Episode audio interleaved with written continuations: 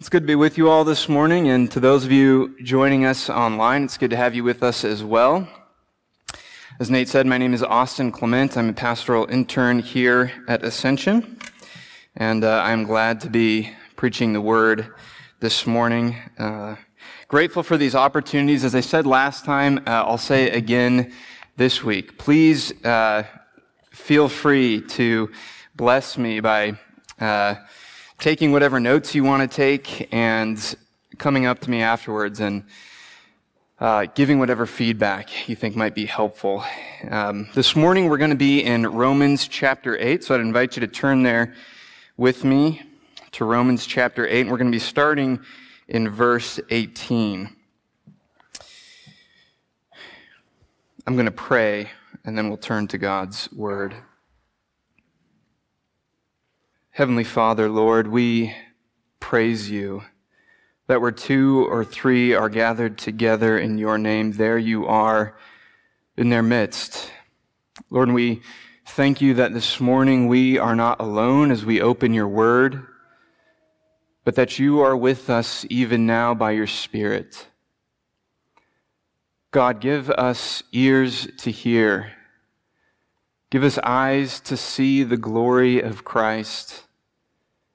Give us hearts to receive your word, God, which is what we so desperately need.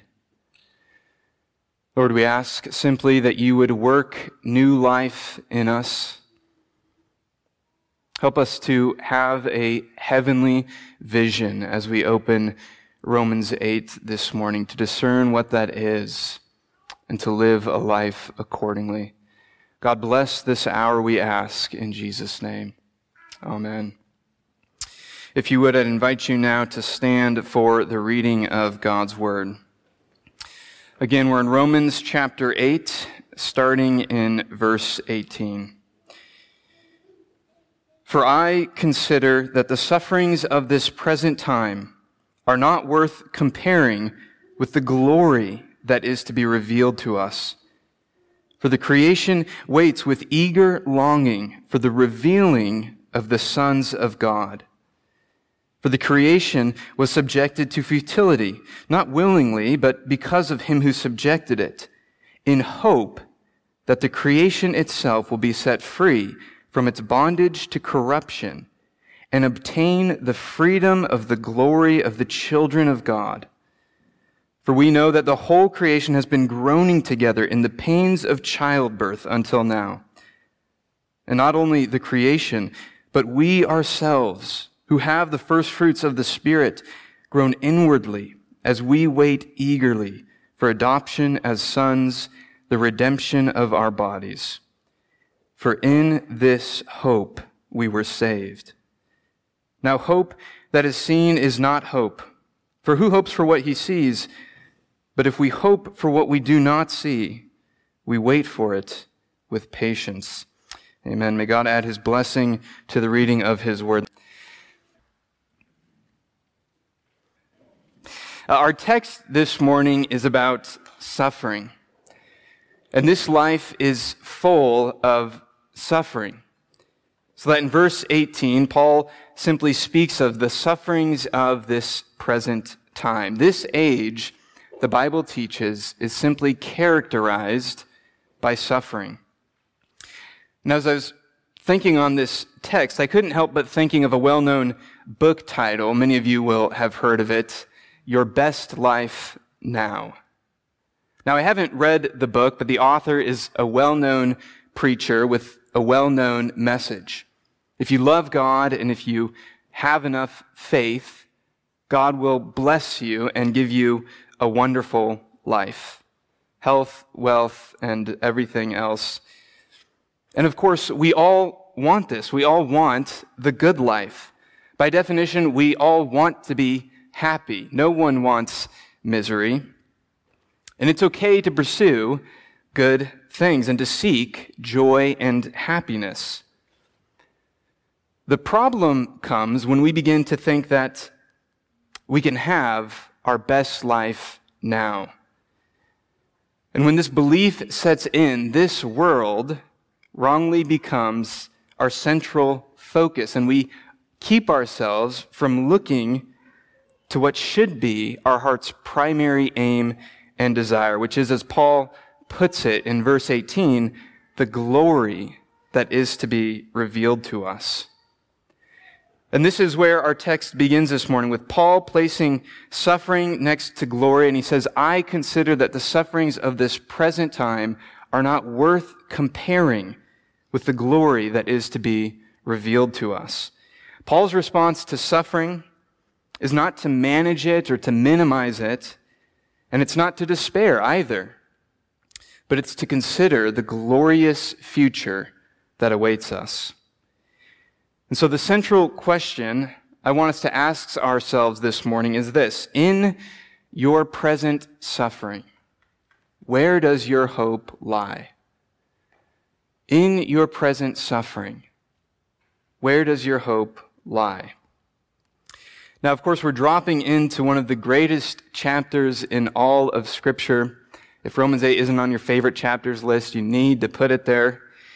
So for context, starting in verse one of chapter eight, Paul has been explaining the glories of what it means that Christians have been given the Spirit of God. And perhaps the best way to sum it up is to say that Christians, by God's Spirit living inside of us, we have new life. And what that means is that we do not, uh, not only do we have power over sin, but also, we do not live in the fear of sin and death and judgment, because we've been given the Spirit of adoption, by whom we are made God's children. And in verse seventeen, Paul says, and if children, then heirs, heirs of God and fellow heirs with Christ. But then in the middle of verse seventeen, after all that goodness, there's this huge caveat, this massive condition. We're heirs with Christ, Paul writes, provided we suffer with him, in order that we may also be glorified with him. So two things here, and we'll take them in reverse order. First, the glory. The glory that we're talking about here in our passage is nothing less than the glory of new resurrection life. That's the focus. Christ was glorified at his resurrection, and we will be glorified with him, verse seventeen says. And in the words of verse eighteen, where we start this morning, that is the glory that is to be revealed to us. That's the focus here. So resurrection glory is where we're headed. But secondly, and this is the reason for our passage, suffering necessarily precedes glory. Again, verse seventeen, heirs with Christ, provided we suffer with him. And throughout Scripture, we see that it is God's will for us, for all his children, that we should follow in the footsteps of Christ. As Christ said in Luke's gospel, whoever does not carry his cross and follow me cannot be my disciple. Right? Because what does a disciple do? They follow. They do what their master does. And what did Christ do? He took up his cross. And so we should only expect the same. But here, what I want us to see as we begin is that Paul isn't speaking merely about the sufferings of persecution, about suffering for our witness to Christ. He's actually speaking much more broadly about all of life's sorrows and all that Christ entered into when he took on human flesh. For Christ, suffering was characteristic not just of the cross, but of his entire life, because it was life in a fallen world. And that's what we too face. That is the suffering. It's any and all suffering. It's the sufferings of this present time. So you may look at your neighbor's life and say, man, they've got it good. But no matter how good it may look, no one escapes the present time, in contrast to the age of glory yet to come. The present time is a time of suffering. Now, so far, this may not seem very encouraging, but I think there's actually encouragement here for us through the back door, so to speak. When we encounter suffering, what are we so prone to believe? Perhaps God doesn't love me. Perhaps he doesn't see me or hear my cries. Perhaps he doesn't care about me. Am I even really a child of God? Our suffering so often calls us to doubt God's goodness and his love. Yet what we see here is that suffering is not a sign that God doesn't care. Suffering is simply an unavoidable fact of life. And sure, there's suffering that comes as a result of our foolish choices and because of our sin, no doubt, but there's a whole lot of suffering that we experience simply by virtue of living in a broken world. Financial hardships, health problems, dissatisfactions with our jobs, disappointments and broken dreams, and so much more. In this life, suffering is the norm. So don't misread your suffering. If you are in Christ, then God's heart toward you is one of love and goodwill.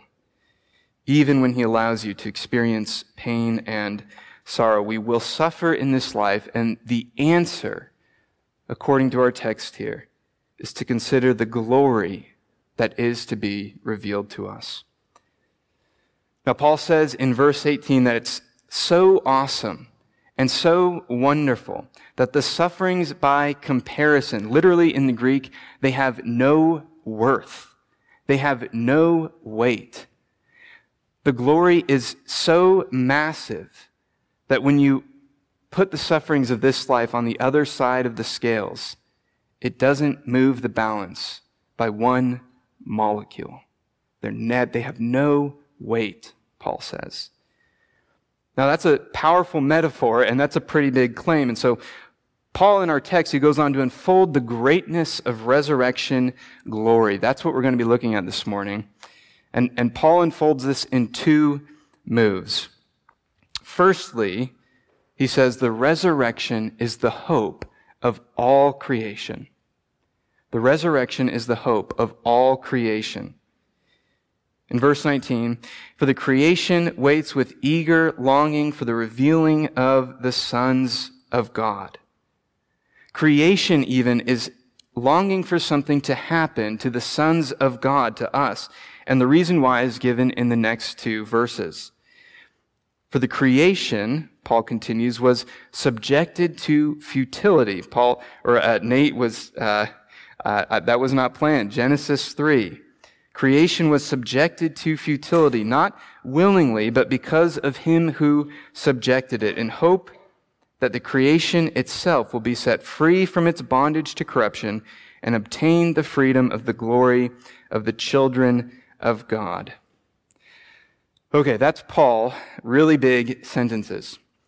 And what we get in these two verses is one of the shortest and most dense summaries of God's plan for the world, starting with the garden and reaching until the very last day. In the beginning, Scripture teaches God made all things good and glorious. There was harmony and well-being and fruitfulness. But then, as a result of Adam and Eve's sin and rebellion, creation was, as Paul puts it, subjected to futility, not willingly, but because of him who subjected it. God... God, in response to Adam and Eve's sin, brought a curse not only on Satan and on Adam and Eve, but also on the ground and, by extension, all of creation. But even as he did so, we know this is God who did this, because the text says, whoever did it, did it in hope that the creation itself will be set free from its bondage to corruption and obtain the freedom of the glory of the children of God. The same one who subjected creation did so with a purpose from the very beginning, not only to redeem a people, but also to one day restore and recreate all things. And what's fascinating here at the end of this little segment is that creation is said to long not for its own glory, but actually to obtain and to participate in the freedom of the glory of the children of God. Our redemption is the hinge upon which the redemption of all creation turns. And be clear, Paul isn't speaking about when we die. Scripture teaches that when we die, our souls go to be with the Lord, but our bodies remain in the ground. And though that heavenly dwelling with the Lord is no doubt good and joyous, there's still even a greater day yet to come. And that day is when Christ returns on the clouds. It's then, on that day, that our bodies will be resurrected. Christ will conquer and judge all of his enemies. He will vindicate his people. And then we will live forever with God in the new heaven and the new earth.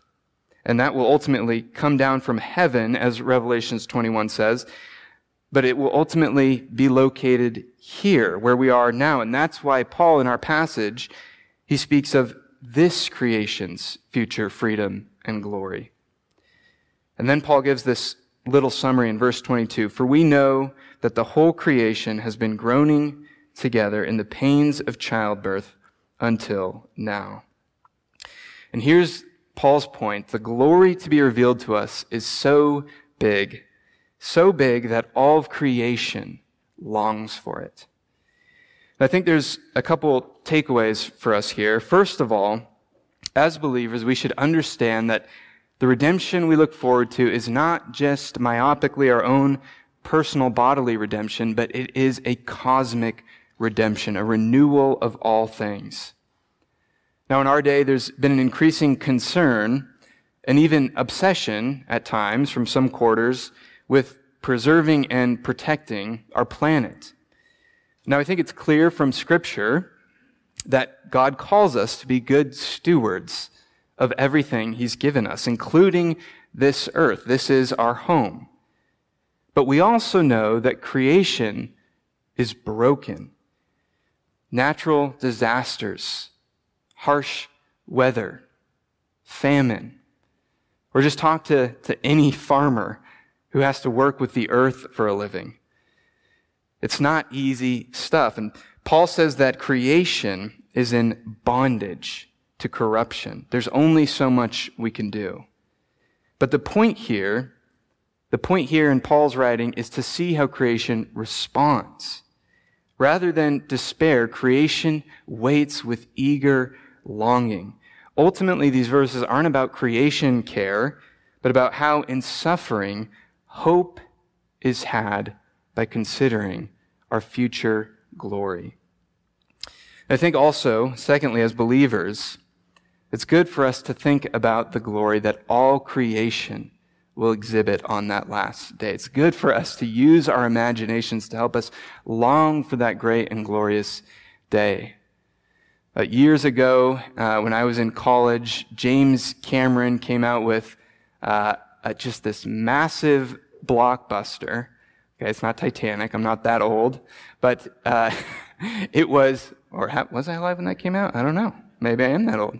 Uh, but the movie name is Avatar.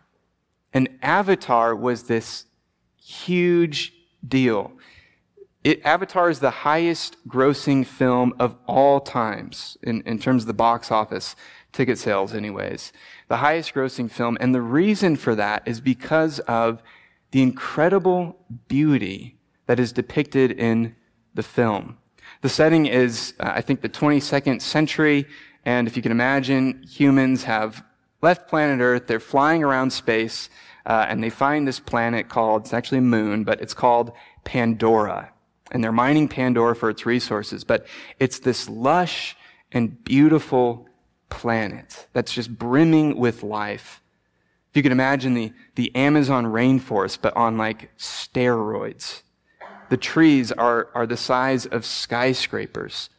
And creation is just buzzing. Everything is luminescent and moving. It's so beautifully depicted, in fact, that people coming away from this film, uh, some of them anyways, got what was called PADS, post-Avatar depression syndrome, or the Avatar blues. There's multiple names for it. This got a lot of press because you come away from this film, and if you do not have hope of glory in a life to come, you know that what you just saw is the greatest thing that, you know, could be potentially depicted by art, but you will never get to experience it. This life is the best you've got. One of the glories of being a Christian is looking forward to a life in which all things will be reflecting so brightly the magnificent beauty and majesty of God. And it's good for us to consider that. That's why I think Revelation gives us this, this imagery that is obviously highly symbolic of gates being made of, of pearls and these the foundations being made of these beautiful jewels, the foundations of, of the walls of the city and the streets being paved with, with gold. And maybe that's meant to be taken literally, but I think the point is that whatever the beauty of heaven is, it is far greater than we could possibly imagine. Creation longs for that day. The future day, the glory that is to be revealed to us is incredible, Paul says. So Paul speaks of the renewal of all creation, and this present suffering, that's its answer. Look forward. Resurrection is the hope of all creation. That's Paul's first point, to say that the glory to be revealed to us is, is big, is incomparably great. And then the second point is that resurrection is the hope of God's children. Resurrection is the hope of God's children. In verse twenty-three, Paul continues, "And not only creation, but we ourselves, who have the first fruits of the Spirit grown inwardly as we wait eagerly for adoption as sons, the redemption of our bodies." Now, this statement, I think, is meant to be a bit surprising. Creation groans because it's in bondage. But believers, Paul has made very clear, believers aren't in bondage. We have the first fruits of the Spirit. And in verse two of this chapter, Paul says that the law of the Spirit of life has set you free in Christ Jesus from the law of sin and death. In Christ, we have already been brought from death to life, but even so, Paul says, we groan. And his point here in verse twenty-three is to make it evident that while our salvation has begun, it's not complete. And that's why he says we have the first fruits of the Spirit. We have yet to experience the full harvest. And it's for this reason that we groan inwardly as we wait eagerly for adoption as sons. And this phrase, I think, is also a bit curious because, once again, earlier in this chapter, Paul has spoken of our adoption as a present reality. In verse fifteen, "You have received the Spirit of adoption as sons, by whom we cry, Abba, Father." That's the present cry of believers. And so there's a sense in which we have already been adopted. But the full enjoyment of that adoption, its full significance and meaning, has yet to be realized. We have yet to experience, along with Christ, the redemption of our bodies and the full measure of Christ's inheritance. And the end result, Paul says, is that we groan inwardly. And then Paul makes this very loaded statement. In verse twenty-four, he says, "For in this hope we were saved." And this is not a passing comment in this passage. Paul is saying that not just Christ's death, but Christ's resurrection is central to the gospel. In fact, in the sermons we see in Acts, the resurrection is the central fact that the apostles are testifying to. And it's because the resurrection validates everything that Christ said and did and everything that the cross meant.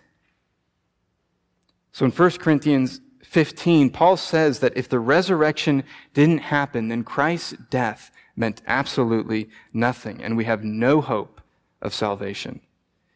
And I want to read a, a few verses out of that chapter. Paul told Timothy that he should devote himself to the public reading of Scripture.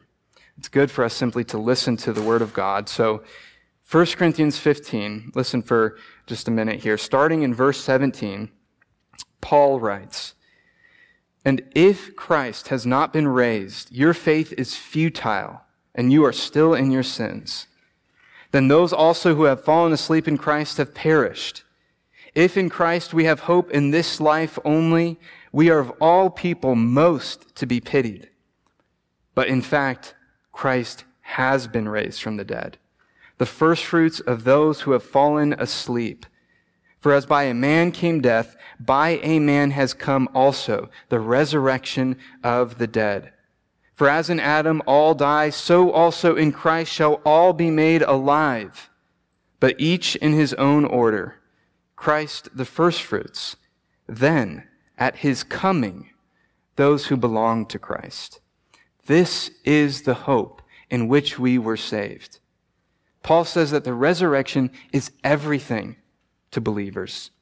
Without the life to come, our lives are sixty, seventy, eighty years, whatever God gives us, of very painful and terrible labor pains, Paul says, without ever coming to the point of delivery if there is no resurrection. But there is, and so there is hope. And it is of the very nature of hope, Paul says, to look forward. Hope that is seen is not hope, for who hopes for what he sees?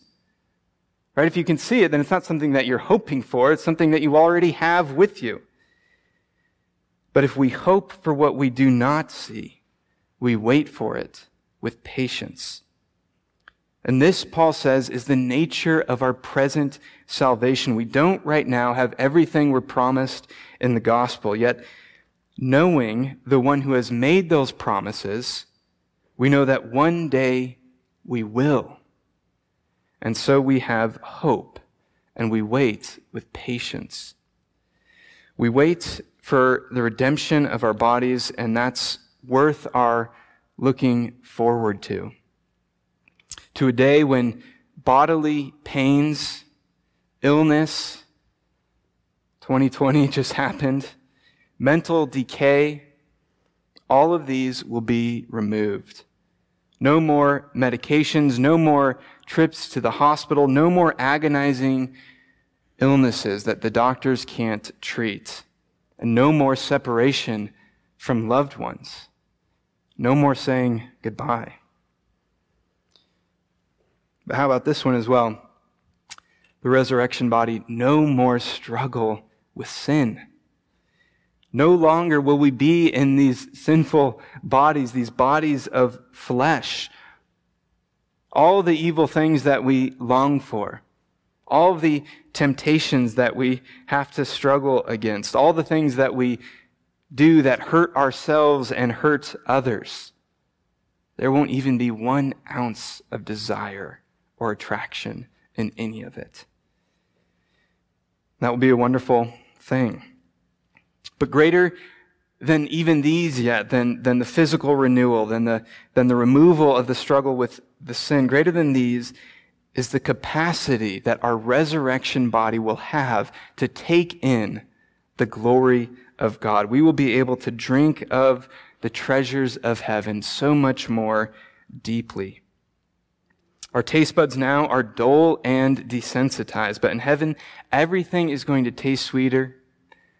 The majesty of God is going to shine brighter, and the music that put, that fills the air is going to put Mozart to shame. Now, beyond all of these still, we will be able to finally behold our Lord Jesus. This, by far, is the greatest treasure of heaven. As the Apostle John puts it, "Beloved, we are God's children now, and what we will be has not yet appeared.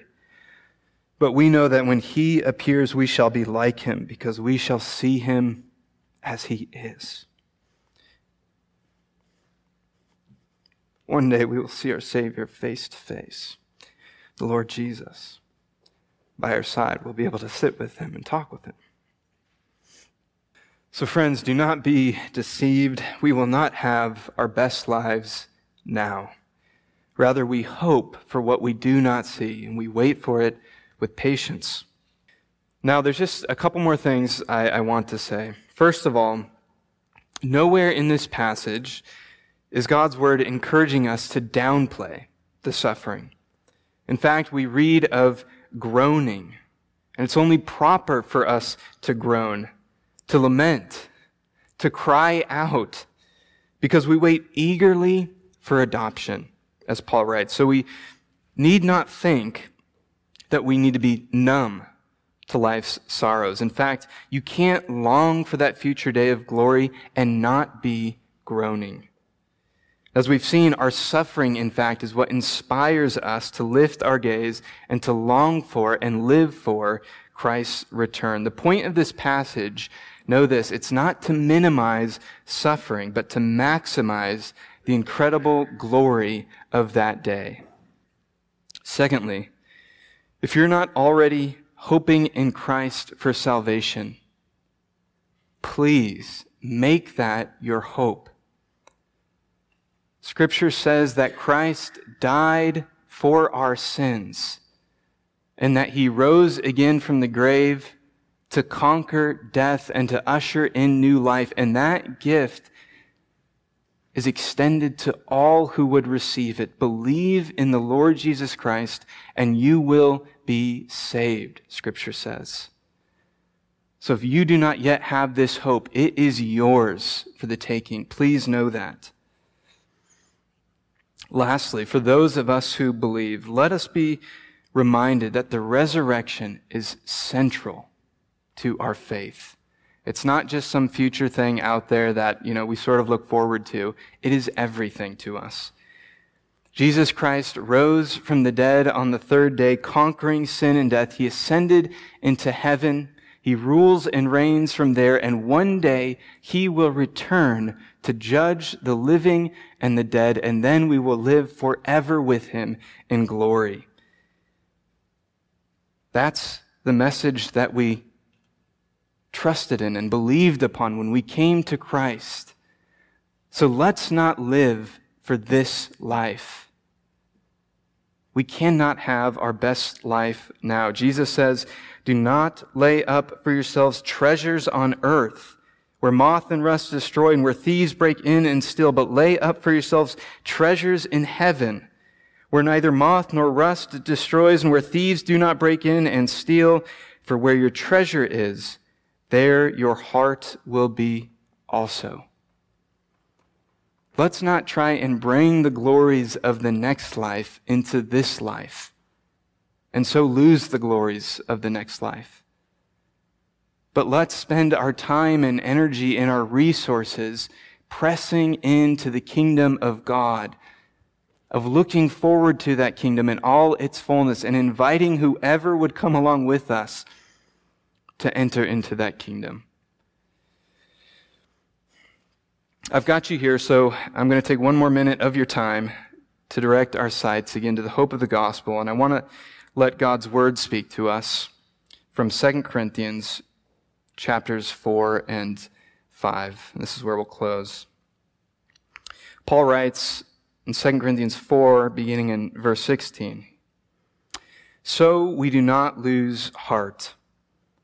Though our outer self is wasting away, our inner self is being renewed day by day.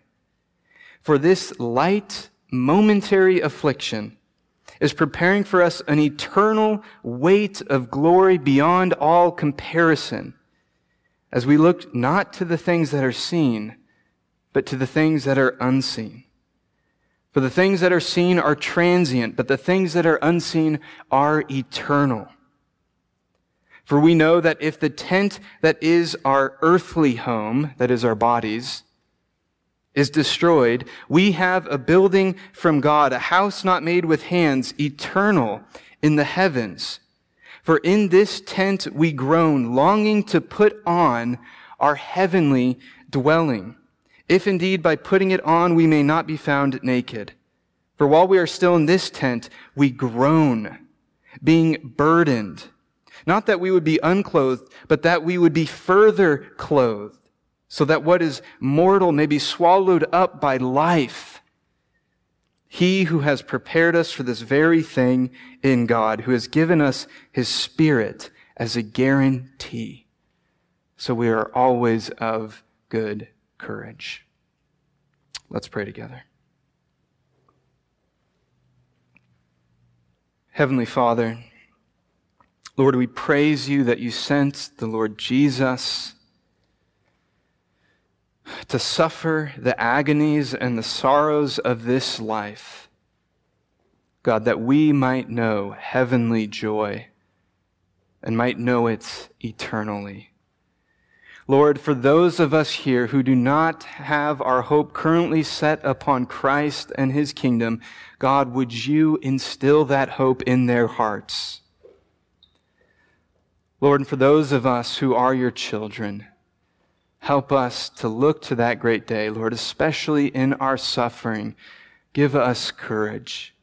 Give us hope and help us to wait with patience. God, you are good, and we worship you this morning. Would you be pleased with the remainder of our time as we praise your name? We ask it in Jesus' name. Amen.